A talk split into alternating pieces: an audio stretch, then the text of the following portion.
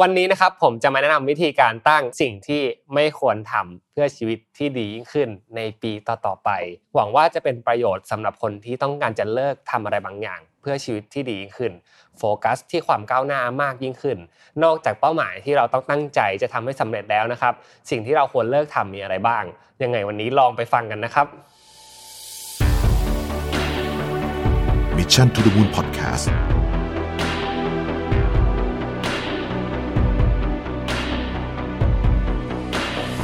สวัสดีครับ พบกับรายการ Remaster อยู่กับผมอ้ำสุภกรอีกเช่นเคยนะครับ ใกล้จบลงแล้วนะครับสำหรับปี 2021 ปีนี้เชื่อว่าหลาย ๆ คนคงเหนื่อยล้านะครับทำงานกันอย่างหนักหน่วง และมีจังหวะที่จะหยุดพักกันนิดน้อยเหลือเกินนะครับ ผมเองก็เป็นหนึ่งในนั้นจริง ๆ แต่ถ้าหากเราหันกลับไปดูในภาพรวมตลอดทั้งปีที่ผ่านมานะครับ ผมเชื่อว่า ปีนี้ก็เป็นปีที่น่าจดจำเพราะว่าเราได้เรียนรู้กับอะไรหลาย ๆ อย่างมากขึ้นทีเดียวนะครับทั้งการปรับตัวที่เปลี่ยนแปลงอย่างสูงขนาดนี้นะครับการมาถึงของเทคโนโลยี การพบเจอกับปัญหา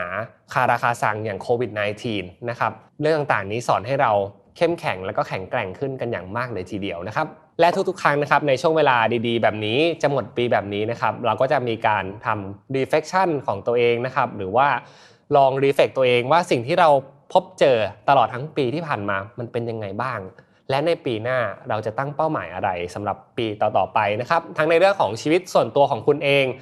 ชีวิตของการทำงาน ความสัมพันธ์ และในมุมมองในมิติอื่นๆ อีกมากมาย ซึ่งแน่นอนครับการตั้ง New Year Resolution เป็นสิ่งที่ผมตั้งใจและอยากให้ทุกท่านนะครับทำมันถ้าเกิดว่าใครทำอยู่แล้ว ผมคิดว่าเป็นสิ่งที่ดีมากๆแล้วครับทำให้คุณเห็น เป้าหมายอย่างชัดเจนในปีต่อๆไปทำให้คุณสามารถพิจารณาได้ว่าตัวเองอยากจะเรียนรู้เรื่องอะไรนะครับ และที่สำคัญเลย มันจะทำให้เกิดความภูมิใจในตัวของคุณด้วยครับ ในอีกมุมหนึ่งนะครับ ผมไปเจอบทความตัวหนึ่งมา ซึ่งเป็นการตั้ง New Year Resolution อีกรูปแบบหนึ่งที่น่าสนใจมากๆทีเดียว ซึ่งถ้าหากว่าเรามีเป้าหมายในการใช้ชีวิตในปีต่อไปแล้วนะครับ มีอีกสิ่งหนึ่งที่หลาย ๆ คนนะครับอาจจะไม่ได้นึกถึงมัน ผมเองก็เช่นกันนะครับ ก่อนอ่านบทความนี้ผมก็ไม่ได้นึกถึงประเด็นฝั่งนี้ด้วยซ้ำเลยนะครับ แต่เมื่อได้อ่านแล้วก็รู้สึกว่ามันเป็นสิ่งที่สำคัญไม่แพ้กันเลย ผมกำลังพูดถึงสิ่งที่ควรหยุดทำในปีต่อๆไปนี้เองนะครับ ผมไปเจอบทความนี้มาจากมีเดียมนะครับ ซึ่งอยู่ในบล็อกของ Mind Cafe พูดไว้น่าสนใจเลยทีเดียวครับ เขาได้รวบรวมนะครับ ข้อควรระวังต่างๆ ที่อาจจะทำให้เป้าหมายที่เราตั้งไว้ใน New Year Resolution เนี่ยไปไม่ถึงเป้า เพราะว่า เราไม่ได้เลิกทำอะไรบางอย่าง เหมือนเราเป็นคนที่แบกเป้แบกกระเป๋าหนักมากๆนะครับแล้วตัวเองไม่ลีน พอตั้งเป้าหมายไว้ไกลๆ ก็ทำให้เราเนี่ยไม่สามารถไปถึงเป้าหมายได้ ซึ่งทางที่ดีที่สุดนะครับก็คือการตระหนักรู้ตัว หรือว่าการมี self awareness ว่าเราควรจะลดละเลิกสิ่งใด เพื่อไปให้ถึงเป้าหมาย ได้อย่างสอดคล้องกับสิ่งที่เราตั้งเป้ากันไว้ วันนี้อยากจะพาทุกท่านนะครับ ไปรู้จักกับสิ่งที่ควรหยุดทำเพื่อชีวิต ที่ดียิ่งขึ้น ผมสรุปมาให้ฟังเป็นทั้งหมด 10 ข้อยังไงลองไปฟังกันเลยครับ ข้อที่1นนะครับการเลิกไล่ตามคนที่ไม่ต้องการคุณ ข้อนี้เป็นข้อที่มีหลากหลายมิติมากเลยนะครับ แน่นอนครับผมไม่ได้พูดถึงแค่ในมิติของเรื่องของความสัมพันธ์นะครับ แต่ผมกำลังพูดถึงในหลากหลายมิติ หลากหลายบริบทของการตกอยู่ในสภาวะของคนที่ไม่เป็นที่ต้องการ นั่นอาจจะหมายถึงในที่ทำงานด้วยก็เช่นกันนะครับ ลองย้อนกลับไปดูพิจารณาดูดีๆ ว่างานที่คุณกำลังทำอยู่ องค์กรทีมงานของคุณ เขายังรีควายคุณสมบัติของคุณอยู่หรือเปล่าสำหรับการทำงานในสายอาชีพนั้นๆ เพราะฉะนั้นอาจจะต้องลองสังเกต warning sign ตัวนี้ดูนะครับว่า บริบทรอบข้างของคุณ สิ่งแวดล้อมที่คุณอยู่ คุณยังเป็นที่ต้องการอยู่หรือเปล่า ถ้าเกิดว่าไม่นะครับอาจจะต้องลองพิจารณาดูดีๆ ครั้งหนึ่งว่าคุณอาจจะต้องทำอะไรกับมันบางอย่าง การไล่ตามคนที่ไม่ต้องการเนี่ยมันเป็นสิ่งที่เหนื่อยมากๆนะครับ ถ้าเกิดว่าใครมีบทเรียนทางในแง่ของความรักความสัมพันธ์ ก็คงรู้แหละครับว่าโอ้มันเหนื่อยมาก การตบมือข้างเดียวมันไม่ดังอยู่แล้วนะครับ เพราะฉะนั้นลองนำไปปรับใช้กับเรื่องของชีวิตดูก็ได้ครับ บางครั้งถ้าเกิดว่าเรารู้จักปล่อยวางกับอะไรบางอย่าง เราอาจจะได้เจอกับผลทางที่สบายใจสบายกายมากยิ่งขึ้นก็ได้ครับ ข้อที่2นะครับพูดถึงเรื่องการผัดวันประกันพรุ่ง ประเด็นนี้เป็นประเด็นที่ผมเองนะครับยึดไว้เป็นหมุดหมายในใจเลยว่า เป็นข้อที่ไม่อยากจะทำมันมากที่สุดนะครับ นั่นก็คือการกองงานดองงานไว้เป็นดินพอกหางหมู แล้วค่อยมาทำในช่วงเวลาท้ายๆ ใกล้ส่งdeadline อะไรต่างๆ พวกนี้นะครับ ผมคิดว่าเป็นสิ่งที่ไม่ healthy เอาเสียเลย และหลาย ๆ ครั้งนะครับ เราทำพฤติกรรมนี้ไป โดยที่ไม่รู้เลยว่ามันจะเกิด critical effect อะไรขึ้นบ้าง ต่อเรื่องอื่น ๆ ผมยกตัวอย่างเช่นนะครับ ถ้าเกิดว่าเราผัดวันประกันพรุ่งไป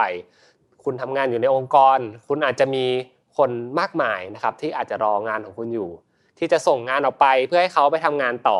จริง ๆ ประเด็นพวกนี้ก็อาจจะเป็นประเด็นเล็กน้อยที่คุณอาจจะมองข้าม และไม่ได้ให้ความสำคัญกับมัน สุดท้ายอาจจะกระทบไปถึงเรื่องของความรู้สึกต่างๆ ที่เกิดขึ้นกับคนรอบตัวก็เป็นไปได้นะครับ เพื่อที่จะให้เรานะครับได้ย้ำเตือนตัวเองอยู่ตลอดเวลาว่า ปัญหานี้ถ้าทิ้งไว้มันจะเกิดอะไรที่เป็นสิ่งที่ร้ายแรงมากๆ ในอนาคต จะเกิดระเบิดเวลาบางอย่างแบบที่เราตั้งใจจะให้มันเกิดด้วยนะครับ เพราะฉะนั้นขีดเส้นใต้ไว้เลยก็ได้ครับว่าการผัดวันประกันพุ่งเป็นสิ่งที่ไม่ดี ถึงแม้ว่าหย่อนบ้างนะครับ ไม่ต้องตึงเกินไป อาจจะเป็นสิ่งที่ดี แต่สุดท้ายคุณอาจจะต้องมี deadline ในใจ มีสิ่งที่ค่อนข้างเป็น standard เป็น commitment กับตัวเองว่าคุณต้องทำกับบางอย่างที่คุณตั้งใจไว้ เพื่อไม่ให้กระทบกับหลาย ๆ ส่วน ที่สำคัญไม่ให้กระทบกับ New Year Resolution ที่คุณตั้งไว้เอง เป้าหมายที่คุณตั้งไว้ คุณจะได้ภูมิใจนะครับว่าวันนี้ที่คุณได้ลงมือทำอะไรบางอย่างไปแล้ว มันมีความคืบหน้าอย่างแน่นอน อย่างน้อยเล็ก ๆ น้อย ๆ ในแต่ละวันก็เป็นสิ่งที่ดีกว่า เก็บไว้ทำทีเดียว แล้วรู้เท่าไม่ถึงการครับ ข้อที่3นะครับละเลยเรื่องสุขภาพ สุขภาพกายดี สุขภาพจิตดี คือจุดเริ่มต้นของสิ่งดีๆ ที่จะเข้ามาในชีวิตคำกล่าวนี้ไม่เกินจริงเลยครับ ผมคิดว่าเป็นสิ่งที่ถูกต้องและเป็นอย่างนั้นจริง ๆ หลาย ๆ ครั้งนะครับที่เราพักผ่อนไม่เพียงพอ รู้สึกเหนื่อยล้า รู้สึก burnout รู้สึกไม่อยากตื่นไปทำงาน เพราะว่าเราพักผ่อนไม่ดีครับ ไม่ใช่ว่างานมันยาก หรือว่ามีอะไรที่ทำให้เรารู้สึกตะขิดตะขวงใจในการทำงาน แต่หลาย ๆ ครั้งนะครับ ปัญหาพวกนี้เนี่ย เกิดขึ้นจากการที่เราไม่รู้จักที่จะดูแลตัวเองให้มันดีกว่าเดิม ผมเชื่อว่าปีที่ผ่านมานี้เป็นปีที่ยากลำบากต่อการปรับตัวทั้งการมาถึงของการทำงานแบบ hybrid work นะครับทุกคนต้องทำงานทั้งที่ออฟฟิศที่บ้านแยกไม่ออกหรอกครับว่าที่ไหนเป็นที่พักผ่อนที่ไหนเป็นที่ที่เราต้องทำงาน แต่สุดท้ายเราหนีความจริงไม่ได้นะครับ เราต้องปรับตัว เปลี่ยนแปลงเพื่ออยู่กับมันให้ได้นะครับ เพราะฉะนั้นเมื่อเริ่มตั้งหลักได้แล้ว รู้ว่านาฬิกาชีวิตของตัวเองเป็นอย่างไรบ้างแล้วนะครับ หันมาดูแลสุขภาพบ้าง อย่างน้อยทำงานอยู่ลุกขึ้นเดินบ้างก็ได้นะครับ ขยับเนื้อขยับตัว หรือให้เวลาตัวเองสัก 1-2 ชั่วโมง ในการออกกำลังกายในทุกๆวันแบ่งเวลา 3-4 วันในการออกกำลังกายในแต่ละสัปดาห์ เพื่อให้ปัญหาเรื่องสุขภาพกาย สุขภาพจิต ไม่ตามมารบกวนคุณในอนาคต สิ่งนี้เป็นสิ่งที่เสียแล้วซ่อมให้ได้นะครับ ถ้าเกิดว่าสุขภาพกายสุขภาพจิตคุณเสียเนี่ยต้องไปเสียเงินอีกหลายหมื่นหลายแสน เพื่อที่จะซ่อมมัน ซึ่งไม่รู้ว่าจะใช้ระยะเวลาเยียวยามันนานแค่ไหน ผมคิดว่าทุกท่านนะครับอาจจะขีดเส้นใต้ไปเลย ถ้าหากว่าสิ่งนี้มันมีปัญหาเกิดขึ้นแล้ว คุณก็ต้องใช้เวลาเท่าที่คุณทำลายมันนั่นแหละ ในการฟื้นคืนมัน เพราะฉะนั้นเราอาจจะต้อง weight นะครับว่าเราจะรักษาสุขภาพไปด้วย และทำงานไปด้วย balance ต้องมีครับ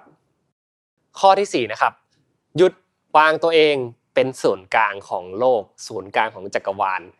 แน่นอนครับ ณ ปัจจุบันเนี่ยเราก็รู้กันอยู่นะครับ ข่าวสารมากมายโซเชียลมีเดียมากมายที่เสิร์ฟเข้ามาแล้วบอกให้เราพัฒนาตัวเองไปเป็นเบสเวอร์ชันที่ดียิ่งขึ้น สอนให้เราเปลี่ยนแปลงปรับปรุงตัวเองตามการเวลาตามความเปลี่ยนแปลงของโลก เพื่อให้เรายังไม่ตกรถไฟตกขบวนใด ๆ ก็ตามนะครับ แต่ถ้าเกิดว่าเราไม่เปิดใจยอมรับความคิดเห็นที่หลากหลายมากขึ้น ซึ่งมันหลากหลายมากขึ้นกว่าสิ่งที่เราเติบโตมาอย่างแน่นอนณปัจจุบันนะครับ diversity เปลี่ยนไปแล้วเปลี่ยนไปตลอดการความรู้ต่างๆ เราต้องทำการสังคายนาใหม่อยู่เรื่อยๆนะครับเรื่องต่างๆที่เข้ามาในชีวิตอาจจะต้องเปิดรับให้มากขึ้น ผมกำลังพูดถึง ความคิดเห็นทั้งในสิ่งที่คุณเห็นด้วยและไม่เห็นด้วย บางครั้งอาจจะต้องเปิดใจรับฟังกันมากยิ่งขึ้นนะครับ การที่เราเลิกที่จะตัดสินความคิดของคนอื่นเนี่ยก็เป็นจุดที่จะทำให้เราตัวเบามากขึ้นนะครับ หลาย ๆ ครั้งเนี่ยเราตั้งแง่กับทุกๆเรื่องไปหมดเลย โดยที่เรายังไม่ทันได้เรียนรู้กับสิ่งนั้นเลย ยังไม่ทันได้เข้าใจว่าเขากำลังคิดกำลังจะพยายามสื่อสารอะไร เพราะฉะนั้นในปีหน้านะครับ ลองหยุดและรับฟังกับเสียงที่เห็นต่างกับคุณมาก ๆ บางทีคุณอาจจะได้ชุดความรู้ใหม่ ๆ และได้บทเรียนบางอย่างในการไปใช้ในการปรับปรุงให้ตอบโจทย์กับโกในปีหน้านะครับ ข้อที่5นะครับเลิกที่จะกลัวการปฏิเสธคนอื่น ต้องถามอย่างนี้ครับทุกๆท่านว่าในปีที่ผ่านมาได้ทำสิ่งที่อยากทำไปมากน้อยแค่ไหน ผมเชื่อว่าก็จะมีทั้งคนที่ได้ทำมาก แล้วก็บางคนมองว่าแทบจะไม่ได้ทำอะไรเลยนะครับ ได้แต่ไปทำในสิ่งที่คนอื่นต้องการอยู่อย่างเดียวเลยนะครับ เพราะบางครั้งเราอาจจะเกรงใจบ้าง เราอาจจะรู้สึกว่ามันเป็นปัญหาที่เราอาจจะต้องไปช่วยเขาแก้แต่ความสุขของตัวคุณเองสิ่งที่คุณต้องการกลับไม่ได้ถูกเดสประเด็นขึ้นมา ให้ทำมากเท่าที่ควรนะครับ เมื่อมีบทเรียนแล้วนะครับ ผมเชื่อว่าเราเรียนรู้จากสิ่งที่เราผิดพลาดมาได้ สิ่งที่เราทำได้ไม่ดีเท่าที่ควรมาได้ ถ้าเกิดว่าคุณไม่ได้ทำในสิ่งที่ต้องการมากพอในปีที่ผ่านมา ลองตั้งไว้ว่าสิ่งที่คุณจะหยุดทำเลย คือการกลัวการที่จะปฏิเสธคนอื่นนะครับ หลาย ๆ ครั้งเนี่ยการปฏิเสธเป็นสิ่งที่ดีนะครับ เพราะมันแสดงถึงความเข้าใจในตัวของคุณเอง ว่าคุณมีศักยภาพในการทำอะไรบ้าง มีความมั่นใจในการทำอะไรบ้างนะครับ หลาย ๆ ครั้งถ้าเกิดว่าคุณไป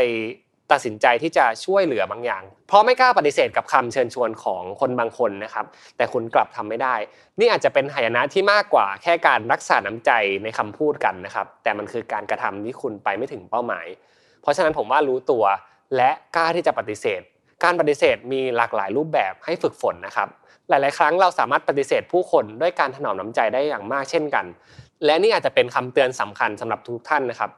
จริง ๆ แล้วคนที่เป็นผู้นำระดับผู้บริหาร ผู้นำองค์กรหรือผู้นำประเทศนะครับ ต้องการให้คนรอบตัวที่อยู่รอบๆตัวเขานะครับ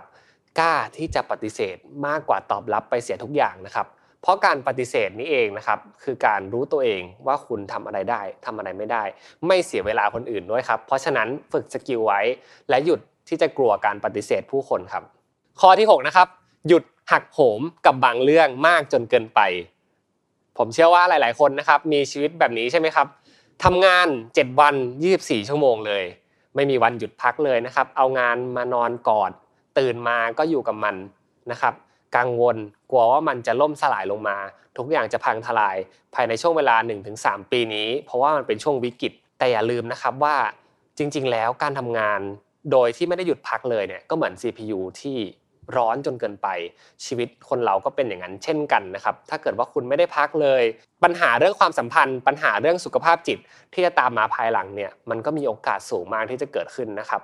จริงๆแล้วเราสามารถหยุดพักพิจารณากับเรื่องราวบางอย่าง เพื่อที่จะดำเนินงานต่อไปได้ในอนาคต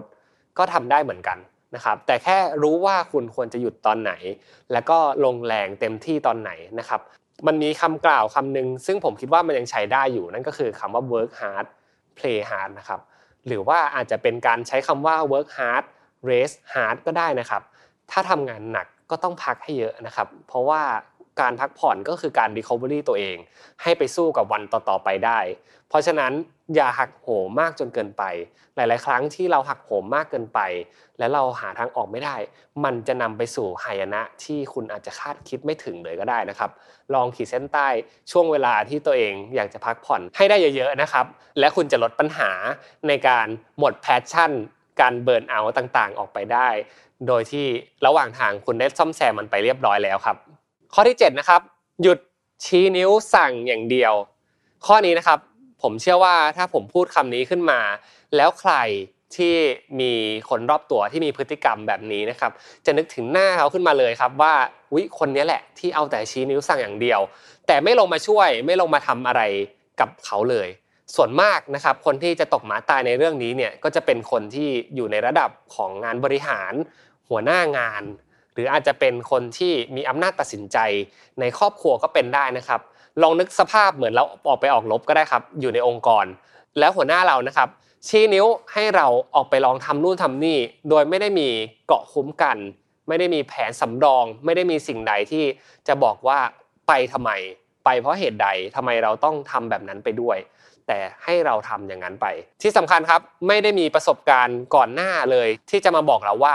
เขาเชื่อมั่นในอะไร เลยทำให้เราทำสิ่งนี้อันตรายมากๆเลยนะครับ กับการเอาแต่ชี้นิ้วสั่งอย่างเดียว บางครั้งการลงมือทำเพื่อเป็นคนต้นแบบ เป็นสิ่งที่อินสปายผู้คนเนี่ยก็เป็นสิ่งสำคัญไม่แพ้กันนะครับ ผมเชื่อว่าหลาย ๆ ครั้งนะครับ การดำเนินงาน การดูแลสภาพจิตใจของลูกน้องคนทำงานต่างๆเนี่ยนอกจากอำนาจที่คุณมีอยู่ในมือในการสั่งการแล้วเนี่ยคุณก็ต้องลงมือทำบางอย่าง พื่อให้เขามีความเชื่อมั่นในสิ่งที่คุณกำลังจะดำเนินไปถึงด้วยเช่นกันครับ เพราะฉะนั้นถ้าเกิดว่าใครที่กำลังทำงานเป็นทีม มีทีมงานของตัวเอง ลองปรับเปลี่ยนวิธีการทำงานของคุณดู ลงมาเป็นผู้เล่นบ้าง เพื่อให้การทำงานนะครับ เข้าใจซึ่งกันและกันมากขึ้น มันอาจจะเชื่อมความสัมพันธ์บางอย่าง ที่คุณอาจจะขาดหายไปในปีนี้ก็เป็นได้นะครับ ข้อที่ 8 ครับ หยุดทำผิดสัญญา การสัญญาเนี่ยเป็นสิ่งที่เป็นวาจาสิทธิ์มาก ๆเลยนะครับ ปรียบเทียบอย่างนี้ก็ได้ครับ หากว่าเราผิดสัญญาหนึ่งครั้ง เราจะเสียเครดิตของตัวเองไป 1 ปีเป็นอย่างน้อยนะครับ เพราะความผิดพลาดเหล่านี้นะครับ ผู้คนจะจดจำได้ หลาย ๆ ครั้งนะครับ เราจะเห็นในโลกโซเชียลมีเดียมากมายที่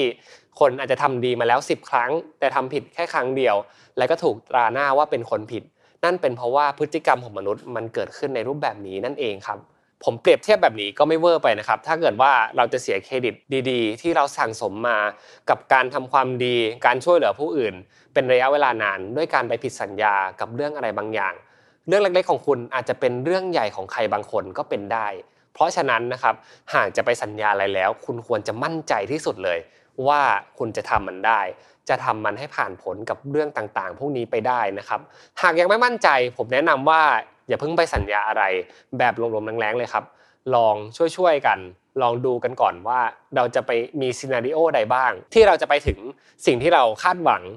ร่วมกันได้ ให้คำนึงถึงเสมอครับว่า คุณไม่ชอบคนที่ผิดสัญญายังไงนะครับ คุณก็อย่านะครับเอาตัวเองไปวางไว้แล้วกลายเป็นคนแบบนั้น หลาย ๆ ครั้งนะครับ แค่พูดคำว่าผิดสัญญาขึ้นมาเนี่ยเราก็จะนึกถึงคนที่มีเครดิตที่ไม่ดีนะครับ เป็นคนที่ เราไม่สามารถจะเชื่อถือ ไม่สามารถจะฝากความรับผิดชอบฝากชีวิตไว้กับเขาได้ ระวังไว้ให้ดีครับ ถ้าหากว่าเป็นไปได้ อยากให้หยุดทำสิ่งนี้เลยก็ดีครับ ข้อที่ 9 ครับ อยากให้ทุกคนหยุดลดมาตรฐานของตัวเอง มาตรฐานในการใช้ชีวิต มาตรฐานในการทำงาน มาตรฐานในความเชื่อที่คุณมี สิ่งต่างๆ เหล่านี้ผมคิดว่าเป็นสิ่งที่มีค่ามากๆ ไม่ได้สร้างเสร็จภายในวันเดียวด้วยนะครับ ทุกการเรียนรู้ทุกประสบการณ์ที่คุณผ่านมา ทุกการพัฒนาตัวเองนะครับ นั่นคือมาตรฐานใหม่ที่เกิดขึ้นในทุกๆวันนะครับ และมาตรฐานเหล่านี้นะครับ ถ้าเกิดว่าเราไม่ได้ให้ความสำคัญกับมัน คุณก็อาจจะเปรียบได้ดั่งต้นไม้ที่รากไม่อย่างลึกนะครับ ลมมาแรงก็จะผิวไหวปิวตามไปกับสายลม เขาเทไปทางนู้น คุณก็ไปทางนู้น เทรนมันไปทางนี้ คุณก็จะไปทางนี้ โดยไม่มีอะไรยึดเป็นหลักนะครับ เป็นหลักไมล์ในใจของคุณ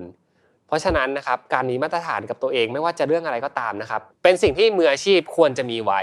และการเป็นมืออาชีพไม่ได้ได้มาอย่างง่ายดายเลยครับ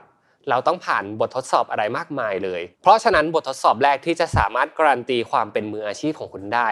นั่นก็คือการทำงาน การ execute อะไรบางอย่าง อย่างมีมาตรฐานเสมอ นี่ก็จะเป็นสิ่งสำคัญที่อยากจะให้โน้ตไว้นะครับ ข้อสุดท้ายนะครับ หยุดกลัวความผิด และหยุดกลัวที่จะเผชิญกับ ความผิดพลาดทั้งปวงที่จะเข้ามาในชีวิตของคุณ ยิ่งเราปีนบันไดไปสูงเท่าไหร่นะครับ ก็เหมือนคำกล่าวที่ว่ายิ่งสูงยิ่งหนาวนั่นแหละครับ ปัญหาเรื่องต่างๆ ที่ตามมาเนี่ยมันจะตามมาเยอะแยะมากมายนะครับ มีหลายมิติเพิ่มขึ้นตามช่วงอายุตามประสบการณ์ของคุณ ตามความรับผิดชอบของคุณ แต่ถ้าหากว่าเราก้าวกระโดดไปจากจุดหนึ่งไปสู่จุดหนึ่งตามแคเรียพาธของตัวเองแล้ว แต่เราไม่สามารถเผชิญหน้ากับความผิดพลาดได้ ผมคิดว่าอันนี้เป็นสิ่งที่อันตรายมาก และถ้าคุณมัวแต่ปัดป้องความผิดเหล่านี้นะครับ ไปให้สู่คนอื่นเนี่ยก็ยิ่งอันตรายเหมือนกันต่อสิ่งที่คุณจะเรียนรู้ในอนาคต แน่นอนครับ ผมเชื่อว่าไม่มีใครในโลกนี้ ตัดสินใจถูกต้องทุกอย่าง ตัดสินใจได้อย่างเด็ดขาดไปซะทุกเรื่อง อย่างน้อยทุกคนต้องมีเรื่องผิดพลาดในชีวิตเกิดขึ้นอย่างแน่นอนครับ ไม่ว่าจะเป็นระดับไหนก็ตามนะครับ ผมกำลังพูดถึงคนที่เป็นผู้นำระดับประเทศ คนที่เป็นผู้นำชุมชน คนที่เป็นผู้นำองค์กร ทุกคนล้วนแต่ผ่านความผิดพลาดมาแล้วทั้งนั้นนะครับ แต่ว่าไม่ได้นำเสนอในมุมมองตรงนั้นออกมาให้ทุกท่านได้พบเจอพบเห็นกันต่างหาก สิ่งสำคัญนอกจากการเจอความผิดพลาดเนี่ยนั่นก็คือการยอมรับกับความผิดพลาดนั้นได้หรือไม่นะครับ เมื่อเกิดความผิดพลาดเกิดขึ้นนะครับ อย่างสิ่งแรกที่เราจะมองหาเลย นั่นก็คือใครล่ะเป็นคนทำผิด โดยหลาย ๆ ครั้งนะครับ เรามักจะลืมมองดูว่าตัวเองทำผิดอะไรไปบ้างกับเรื่องนี้ เมื่อเรา aware แล้วนะครับว่าเราสามารถผิดพลาดได้ สิ่งต่อมาที่ควรจะทำมากที่สุด นั่นก็คือการกล้าที่จะขอโทษคนอื่นด้วยนะครับ ยิ่งคุณมีหัวโขนที่สูงเท่าไหร่ ยิ่งอันตรายมากเท่านั้นนะครับคุณเป็นระดับผู้บริหารเป็นหัวหน้า หรือว่าเป็นใครก็ตามนั่นแหละ แต่คุณก็ต้องขอโทษได้เหมือนกันสุดท้ายทุกคนก็ยังเป็นมนุษย์เหมือนกัน ผิดก็คือผิดนะครับ ผิดก็ขอโทษ ปรับปรุงตัว เอาไปจดจำและก็พัฒนาใหม่ สิ่งนี้ก็จะเป็นสิ่งสำคัญมากนะครับ ถ้าเกิดว่าคุณลืมคิดถึงในมุมนี้ไป เพราะคนไม่ได้เปลี่ยนบาดแผลจากความผิดพลาดเหล่านี้ มาเป็นปัญญาในการแก้ปัญหาในอนาคตครับ หวังว่าจะเป็นประโยชน์สำหรับการตั้งเป้ากับสิ่งที่คุณจะหยุดทำในปีต่อๆไปนะครับ ผมคิดว่าเป็นสิ่งที่ดีมากเลย นอกจากในมุมมองที่เราอยากทำแล้วเนี่ย เราก็ควรจะมีบางอย่างที่เราจะหยุดทำบ้าง เพื่อชีวิตที่ดียิ่งขึ้นนะครับสำหรับวันนี้ผมต้องขอขอบคุณผู้สนับสนุนอย่าง SCB ที่อยู่กับเรามาอย่างยาวนาน ขออยู่กับเราไปเรื่อยๆ ขอบคุณผู้ฟังทุกท่านที่ติดตามรายการ Remaster นะครับ ตอนนี้เราเปลี่ยนเวลามาลงทุกวันอังคาร 2 ทุ่มยังไงฝากติดตาม เนื้อหาเข้มข้นสนุกสนานเหมือนเดิมสำหรับ EP หน้าผมจะพูดถึงเรื่องอะไร ฝากติดตามด้วยนะครับสำหรับ EP นี้ผมขอลาทุกท่านไปก่อนนะครับ สวัสดีครับ Mission to the Moon Podcast